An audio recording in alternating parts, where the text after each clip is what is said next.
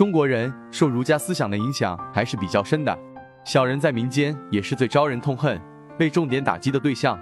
为了防止犯小人，老百姓还会在鞋底子上鞋垫而上，绘上小人的形象，天天踩，时时踏，名为踩小人，让小人不得翻身。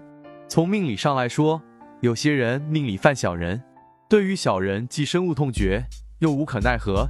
一般来说，命犯小人，要从根本上化解小人。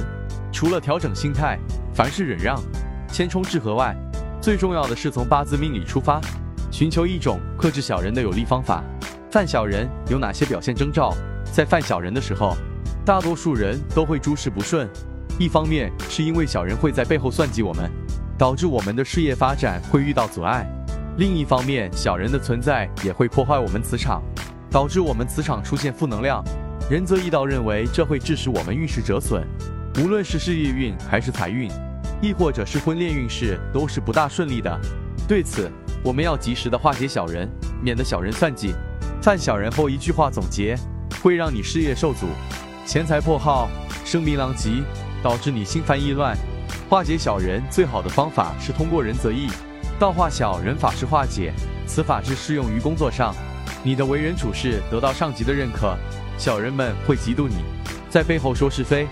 或做些小动作，影响你在领导面前或公司里的形象；或在生活上，总有些长舌妇七嘴八舌的嚼舌根，影响你的生活。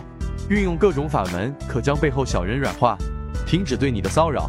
化解小人的法事，可以直接咨询仁泽易道师傅来进行化解，这样就能让我道教们的运势得到很好的发展了。认清小人，同时也要懂得如何相处，不得罪他们，保持距离，小心说话。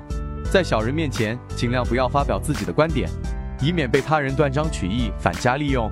当忍无可忍且时机成熟时，应快刀斩乱麻，迅速摆平，以防悲剧的发生。仁则义道最后要提醒各位善信：只有正规的道观科仪法事才有法力，其他外门邪道都会有反噬。